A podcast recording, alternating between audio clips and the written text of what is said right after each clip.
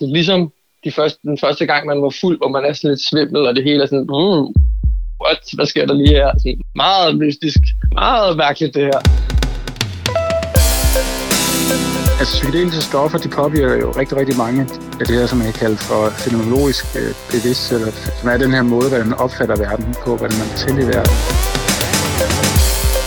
Det var som at sådan få massage af ens hjerne på en mærkelig måde.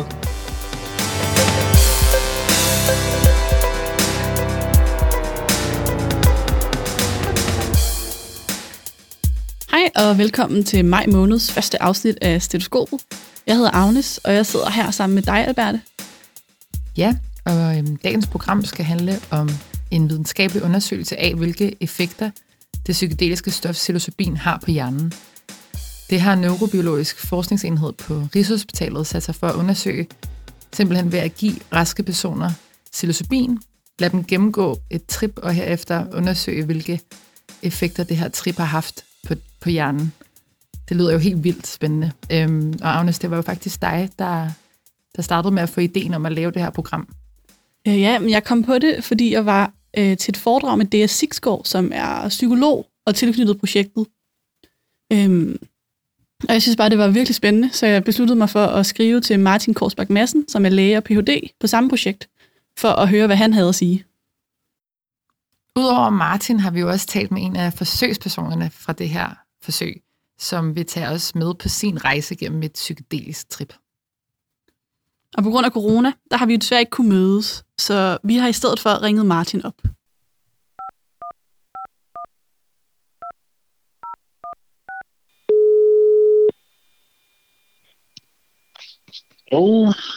Hej Martin, Martin. det er Agnes fra Stetoskop. hej Agnes. Tak fordi jeg må ringe til dig. Jamen, det er så lidt.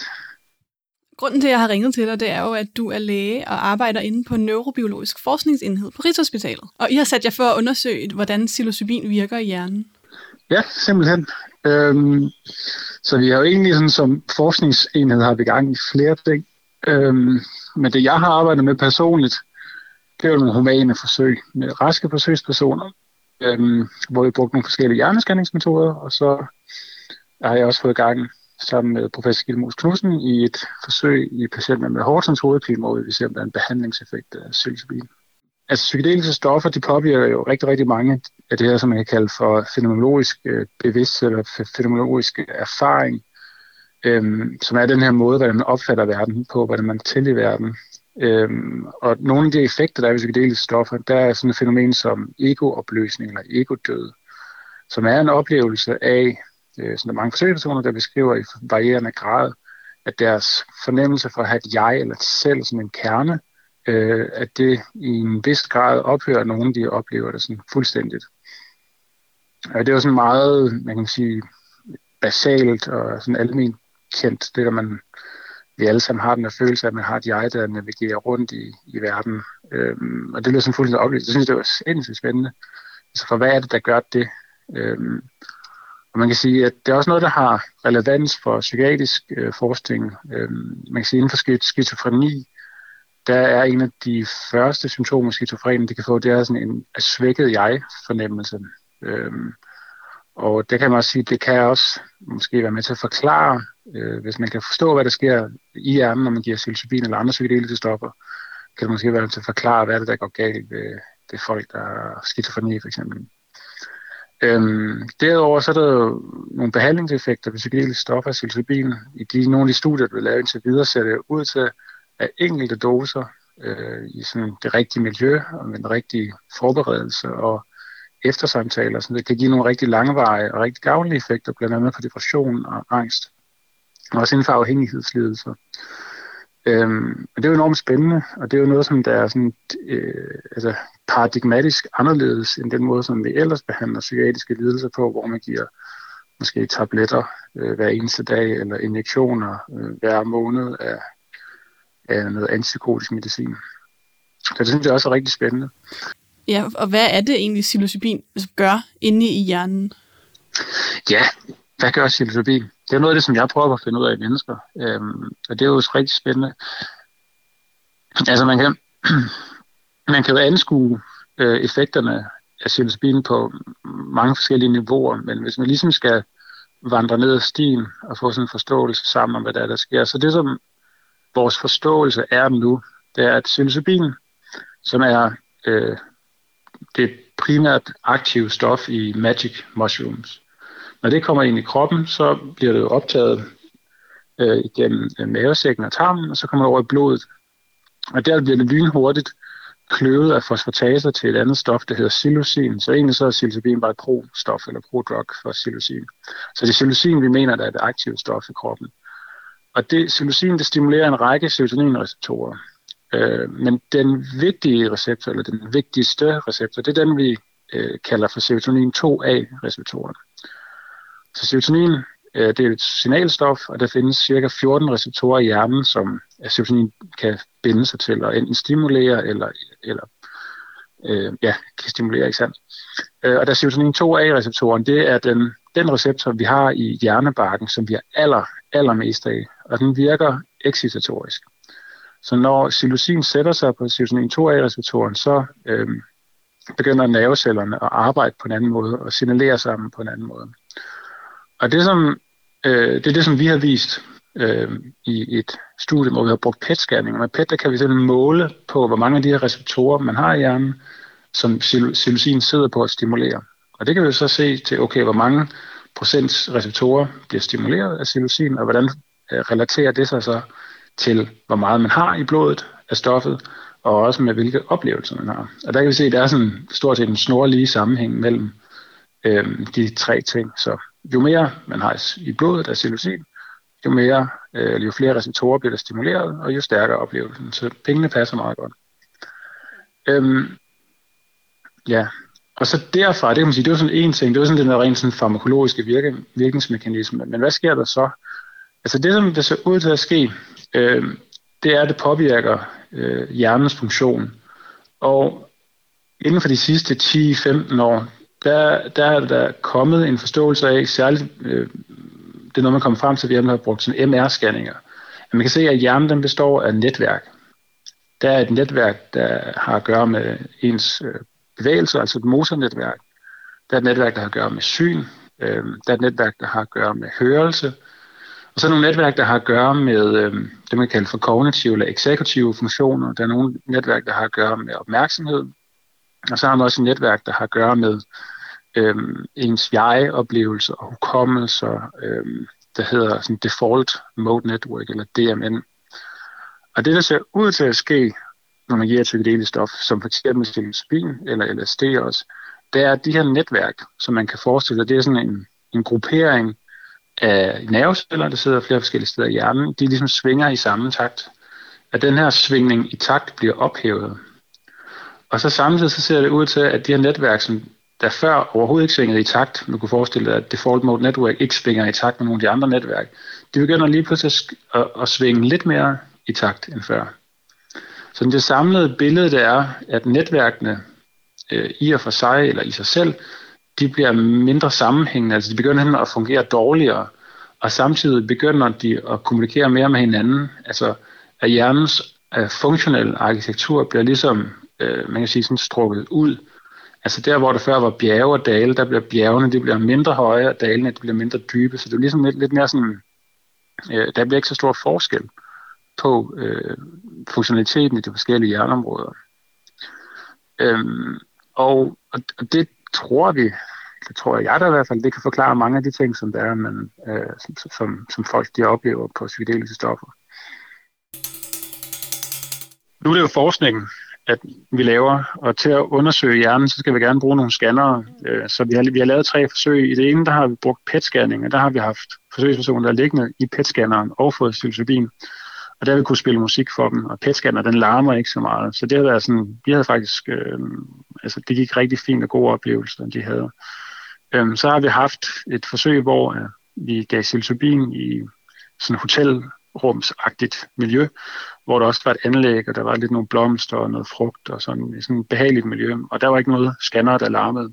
Og så endelig så har vi prøvet i et, øh, eller det som vi laver forsøg nu, i MR-scanner. Og en MR-scanner, dem der har prøvet det, de ved, at det er trangt og det larmer. Mm. Øhm, og, og der er det svært at gøre så meget ved det. Øh, vi, vi gør, hvad vi kan, men, øh, så, men det er sådan vidt forskellige miljøer, det foregår i, og det betyder bare enormt meget for, hvilken oplevelse folk øh, får.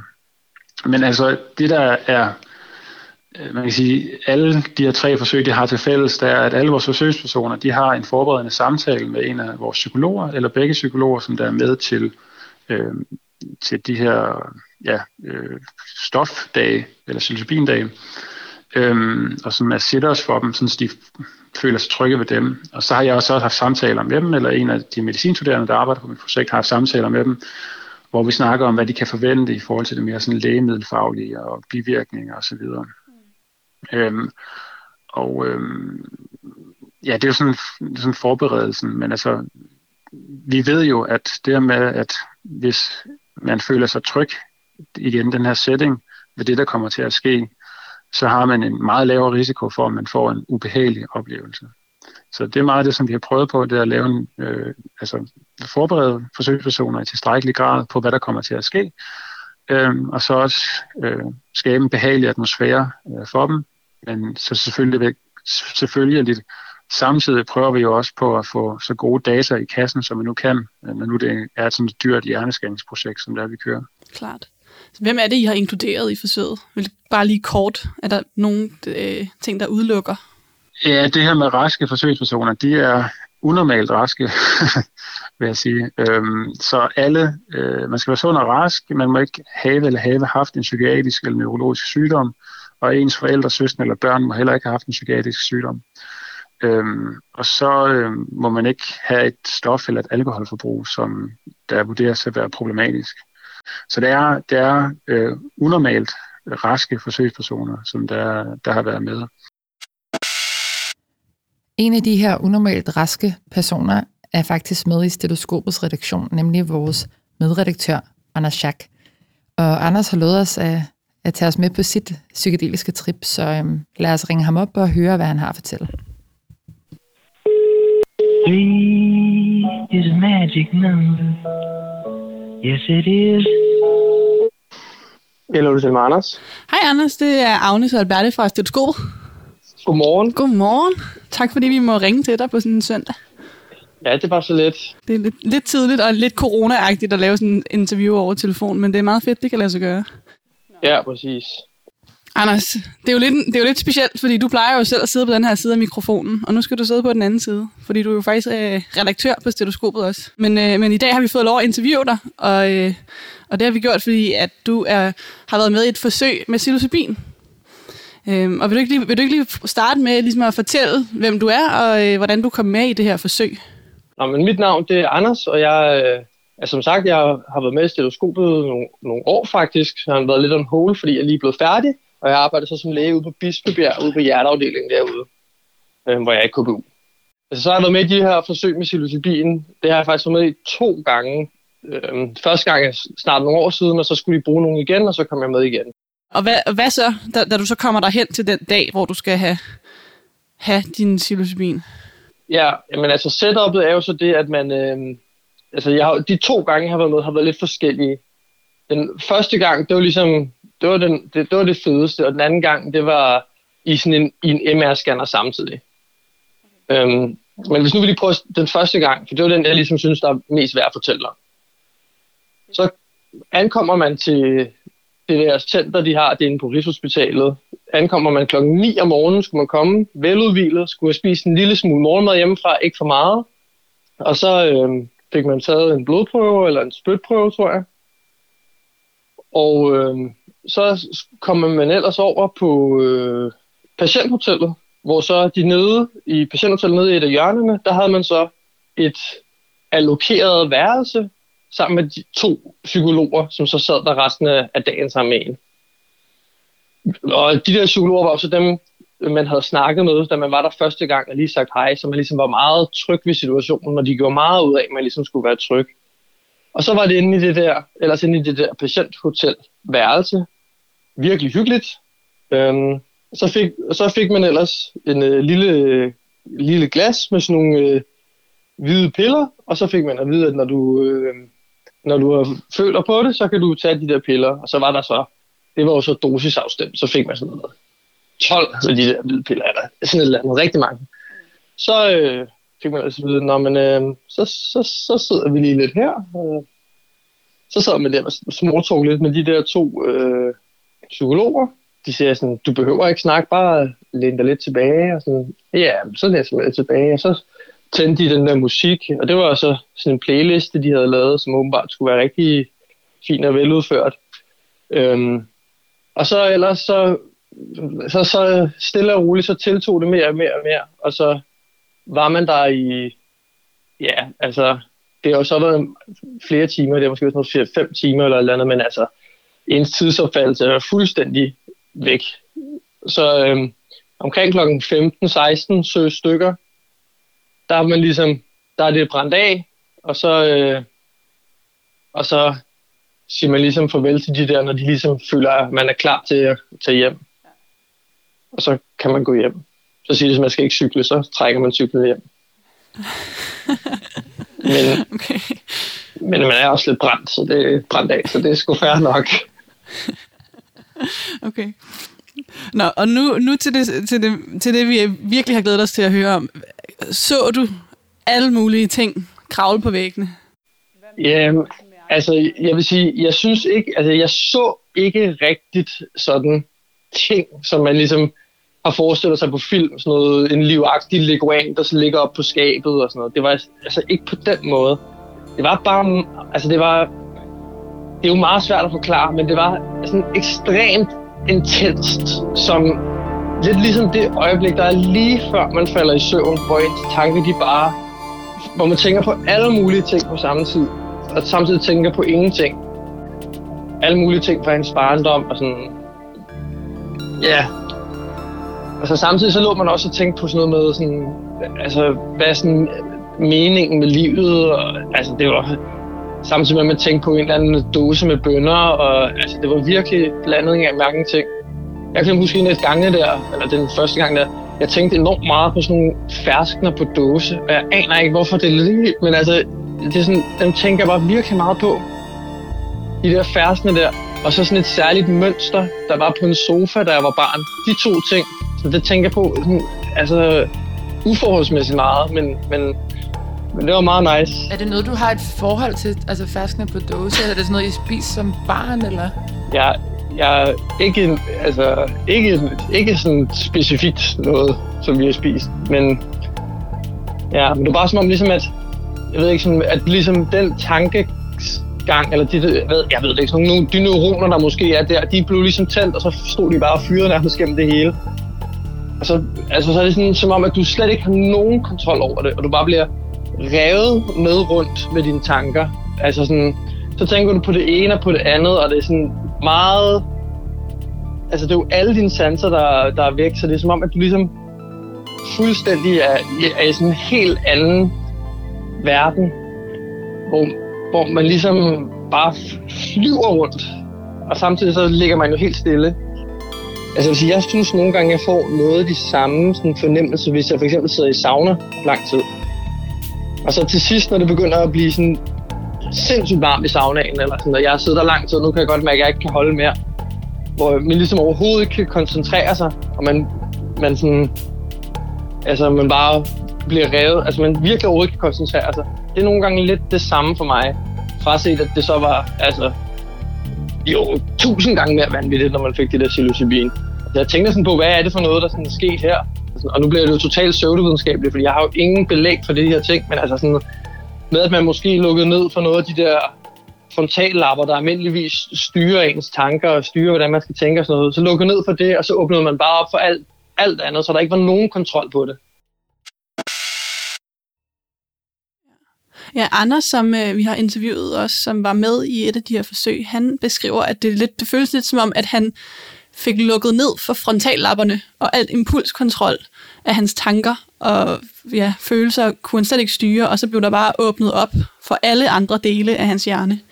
Altså, kan det forklares ved, at de her, de her netværk begynder at svinge i takt? Ja, formodentlig. Øhm, en af de teorier, der er, som der er blevet formuleret af øh, nogle forskere fra, fra London især, det handler om, om det her med prædiktiv kodning, eller at hjernen fungerer som sådan en, en forudsigelsesmaskine.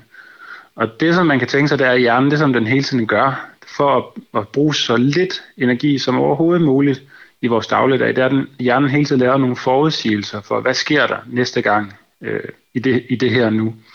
Så det, som hjernen den egentlig bare registrerer, det er, hvis det er noget, der ikke passer. Altså for eksempel, hvis der nu lige pludselig falder ikke, en elefant ned fra himlen, eller sådan noget, så lægger man virkelig mærke til det.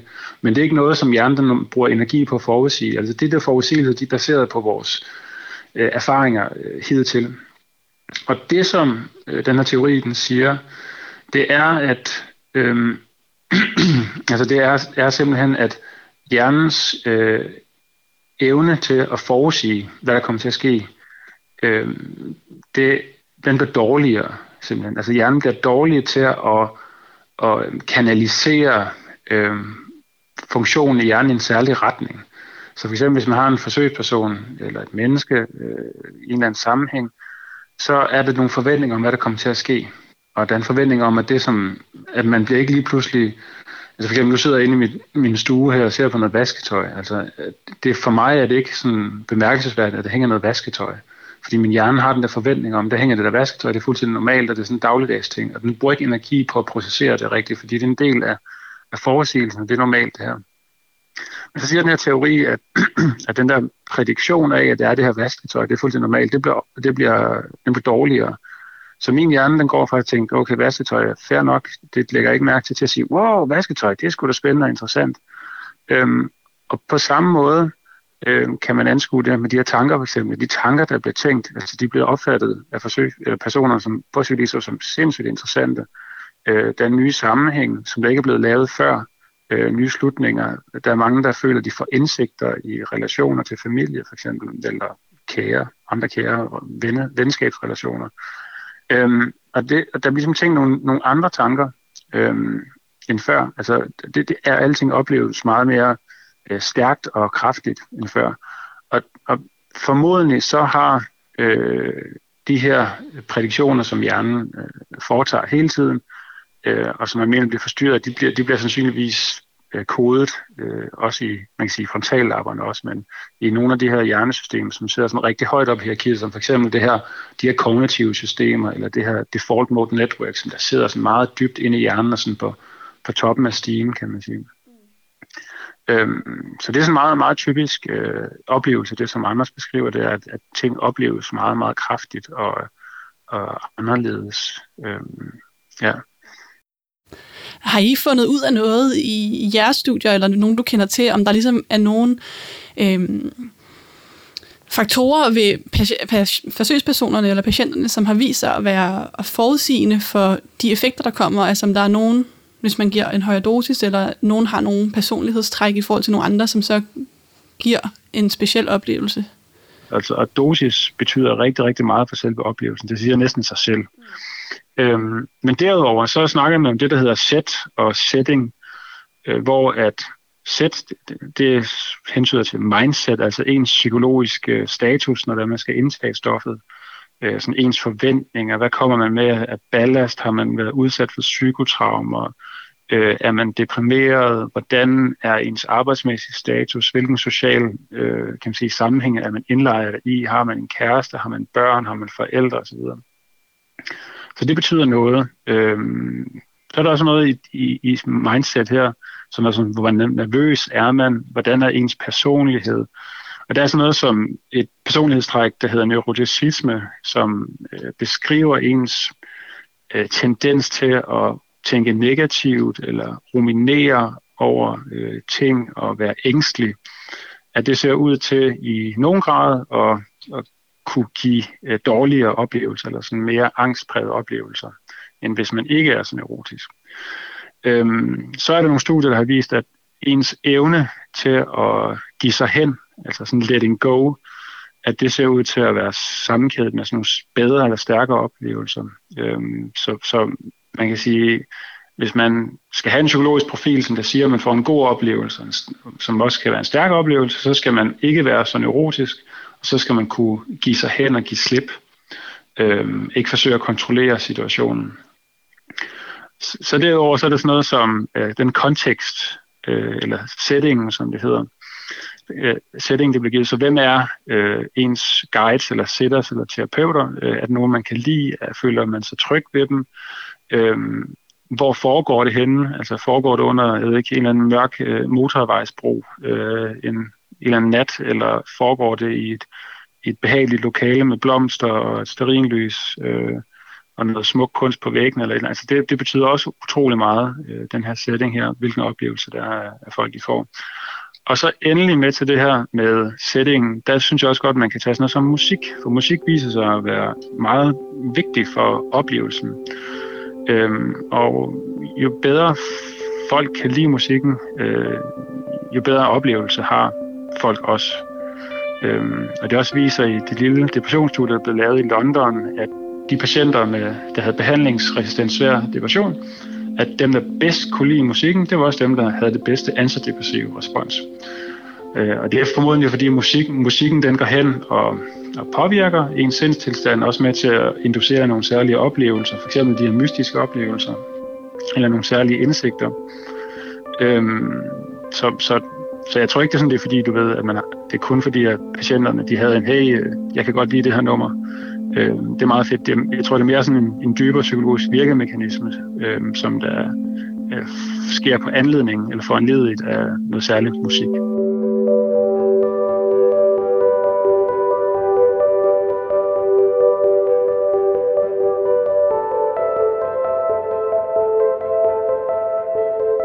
Noget af det, som der ser ud til at give nogle af de her langvarige effekter, er øh, det, man kan kalde for mystiske oplevelser, eller sådan Øhm, um, unitive experiences, som det også uh, bliver kaldt.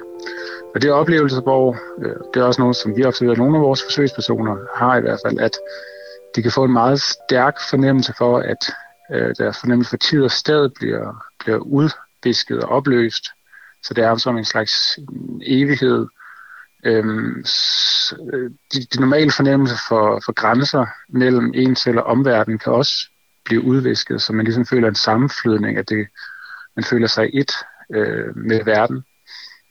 Så kan det være en, en, en stærk fornemmelse eller følelse af, at man får indsigt i, hvordan øh, man kan sige, dybere planer verden, for eksempel noget, øh, sådan noget, der lyder, lyder måske lidt banalt, men sådan noget som alt er kærlighed, øh, kan nogle forsøgspersoner og nogle folk også virkelig opleve enormt stærkt.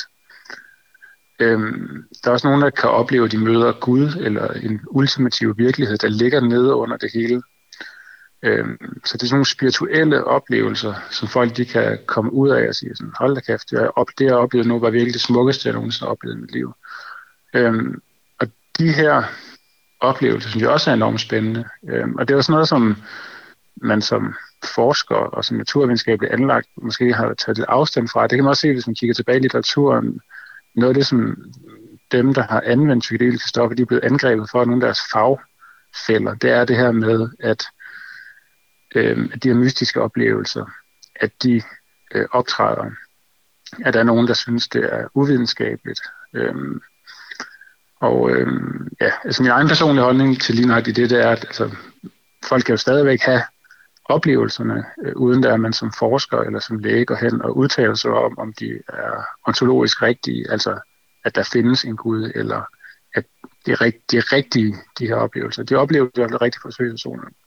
Men det synes jeg også er enormt spændende. Så der er rigtig mange facetter øh, af psykedeliske stoffer, både de akutte effekter i raske forsøgspersoner, øh, men også det, det mere længerevarende effekter, både inden for kliniske øh, altså lidelser, og det er nok nogle lidelser, hvor der altså sindstilstanden eller hjernefunktionen kan være præget af noget rigiditet, at ligesom kan være fastlåst i nogle særlige mønstre, som for eksempel den deprimerede tilstand med rumination og øh, at lavt selvværd og, og så videre, øh, eller ved, ved, øh, ved afhængighedslidelser som alkoholisme eller stofafhængighed, hvor at hjernen kan være fastlåst i en slags afhængighedstilstand. Og der ser det ud som at, at måske at kunne virke øh, ret godt for en del øh, mennesker, en del patienter. Øh, og det er måske den her opblødning øh, af hjernefunktionen, øh, når der man stimulerer, at altså, den, er ikke så, den, er, den bliver mere flydende. Der er ikke de der, øh, den der prædiktive effekt af hjernen, øh, som der ligesom begrænser, hvordan hjernen den fungerer. Det var som at sådan få massage af ens hjerne på en mærkelig måde. Men samtidig var det også som at sådan tage alle sådan forskellige sådan tanker og indre billeder og minder og følelser og stemninger, og så blande dem, altså som ligesom tage en eller anden stor Rubik's Cube-terning med alle dem, og så mixe den rundt, og så kigger man ligesom på den ene side, og så er der alle mulige forskellige farver. Og så er det en helt ny kombination, som man aldrig nogensinde har set før. Så ligesom tingene bliver rodet sammen, som man aldrig har set før. Og sådan noget med, altså alle de der sådan totalt kitschede ting, men man hører med, at alle molekyler i verden er bundet sammen, og alting er sammenhængende og sådan noget. Som virkelig er på en eller anden måde sådan noget man tænker sådan noget, ja, nu, nu må jeg styre jer. Det, altså, det, det, det føles sgu sådan. Det må jeg bare kende.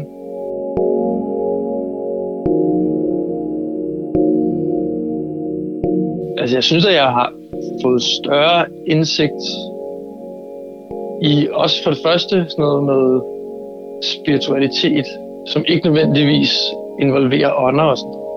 Men sådan noget med folk, der er spirituelle og chanter og mediterer og sådan noget. For det, altså, det minder også lidt om meditation, hele det der psilocybin-trip. Det minder lidt om at meditere, eller som jeg også snakkede om i starten, sauna. Øhm, så, så, så hele den verden der, den har jeg da fået mere altså sådan indsigt i. Jeg kan sådan bedre forstå, hvorfor det er, og folk, der kommer op i sådan noget der, det, det har jeg da.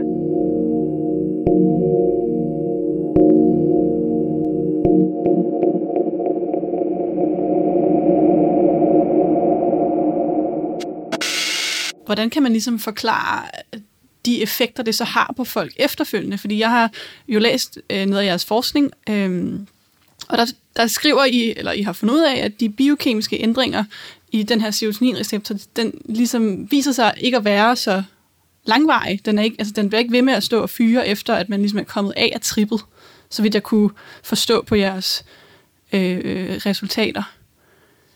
Mm, det, som vi kan se, det er jo, der er den her sammenhæng mellem, hvor meget man har i blodet øh, af psilocin, og så hvor, hvor kraftig effekten er. Altså, når kroppen den vasker psilocin ud, så stopper effekterne simpelthen. Når der ikke bliver trykket på knapperne, så stopper trippet ikke. Ja, så, så hvad, hvad er det der egentlig, der, der giver de her langvarige effekter? Jamen, det er et godt spørgsmål. Det er der mange, der er interesseret i at finde ud af, hvad der er, der sker. Øhm, altså, jeg tror, der kan være nogle forskellige mekanismer, der kan forklare det. Den ene der, der kan være sådan en psykologisk sådan en indlæringsmekanisme. For eksempel, hvis, det kan være det samme, som hvis du har været på en eller anden øh, fed rejse, eller hvis du har været ude for et eller andet. Altså også i din hverdag, der kan være et eller andet, du, man, du oplever. Og så siger du, okay, det har jeg virkelig lært noget af, eller jeg har fået et nyt perspektiv på mine ting, hvis man har været til et kursus, eller hørt en eller anden spændende TED-talk, eller et eller andet. Altså, der, man kan ligesom få et nyt perspektiv på tingene. Og det er præcis det samme, det sker under psykedeliske stoffer. At folk de kan have en oplevelse, for eksempel af, hey, øh, min far og mor, deres relation var på en eller anden måde, øh, det forstår jeg nu, for eksempel. Det er sådan lidt den samme, så det er sådan en psykologisk indlæringseffekt. Øh, det, det kan være det ene, der sker. Og der kan man sige, at de der mystiske øh, oplevelser, der er nogen, der kan have den der oplevelse af, at der er en, alting hænger sammen, jeg er en del af det store hele, jeg er ikke bare øh, et øh, stakkels sølle menneske, der er fuldstændig afgrænset fra resten af verden. Øhm, og der, kan, der er nogle folk, der så, ligesom, de kan få den der en følelse af, hey, jeg er faktisk en del af, af, af en verden, af et økosystem, som jeg ikke som sådan er afgrænset fra. Og der kan der måske være noget, øh, altså noget psykologisk gavnligt ved øh, at, at, at have en oplevelse af, at man er en del af noget større, ikke er øh, afgrænset fra det. Og det er måske også en slags indlæringseffekt egentlig. Øh, men noget, som man er meget spændt på, at finde ud af lidt mere nu, det er det her, om psykedeliske stoffer, de kan øh, øge øh, det, man kalder for neuroplasticitet, altså hjernens evne til at danne nye forbindelser øh, i hjernen. Og der er der en del, der tyder på, at psykedeliske stoffer igennem en mekanisme, der hedder stimulere serotonin 2A-receptoren, øger neuroplasticitet. Men det er aldrig rigtig vist i, det er ikke rigtig vist i mennesker endnu. Det er sådan nogle små celleforsøg, man har lavet det på. Øhm, men, men det er rigtig spændende, og det, det er sådan noget inden for de kommende år, næste to-tre år, tror jeg, så vil der komme nogle studier ud med det, hvor man kan forsøge at undersøge, om det øger neuroplasticitet. Men der er jo også øh, sådan en historisk, hvad skal man sige, noget, hele den her war on drugs, som Nixon fik lavet i 70'erne, og sådan, har I mødt noget modstand imod jeres forskning? Øhm, det er jo et lægemiddelforsøg, ligesom alle mulige andre forsøg øh, altså færre indvendinger, der har været, øh, som man også ville have mødt, hvis man skulle undersøge et eller andet, andet lægemiddel. Så det synes jeg egentlig ikke. Altså, øh, jeg synes egentlig, at de fleste har været interesseret og nysgerrige, og synes, det har været spændende. Og så er det selvfølgelig altid nogen, altså hvis man læser en kommentarspor på Facebook eller sådan noget, så er der altid nogen, som der synes, det er vanvittigt, det vi laver, og der er andre, der synes, det skulle man da lave meget mere af. Altså der er sådan en vis spredning i, hvad folk de synes, men sådan fra officielt hold, eller fra medierne, så har vi ikke været mødt med anden end, ja, en sådan en, en let nysgerrighed, men altså selvfølgelig skal man, skal man gøre tingene ordentligt og forsvarligt. Så det, så det synes jeg faktisk, at det har været enormt positivt, synes jeg. Som jeg lige forstår det, så er det depression og, og så sådan Hortons hovedpine, som er det primære, I prøver at altså sådan stile imod? Vi, altså, vi, vi har øh, i, i det humane forskning, vi har lavet, der har det været raske forsøgspersoner. Det er mere sådan, okay, hvad kan være mekanismerne bag øh, psykedeliske stoffers øh, effekter, og hvilken rolle spiller serotonin 2A-receptoren for hjernefunktion i det hele taget. Øhm, og så er så altså Horsens hovedpinepatienter, som vi er kommet i gang med nu, et samarbejde med Dansk Hovedpinecenter. Øhm, vi, er, vi har ikke lavet nogen, eller vi har heller ikke på tegnebrættet, så vidt jeg ved, lige nu øh, forsøg om depression.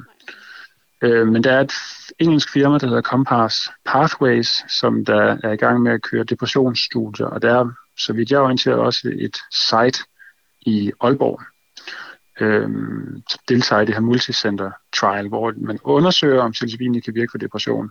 Og depression er jo vigtigt at se, om man kan finde noget bedre behandling for, for der er jo rigtig, rigtig mange, der har det. Og det er nok også derfor, man har kastet sig over det. Fordi øh, at der er et stort behandlingsbehov. Der er mange mennesker, der kan få det bedre, hvis det viser sig at være en god behandling. Og så er der også mange penge at tjene for et medicinalfirma, hvis der man kan, man kan få godkendt som lægemiddel til, til brug. Hvad tror du tidshorisonten er, for at det kommer ud til sådan en gængs behandling?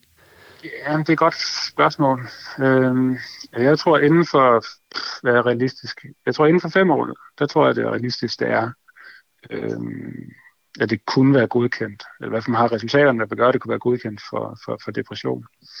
Og der, øh, der er det her firma, engelske firma, der Compass, som der kører nogle trials, og så er der amerikanske også hedder Usona, som, som der gerne vil lave nogle depressionstrials også.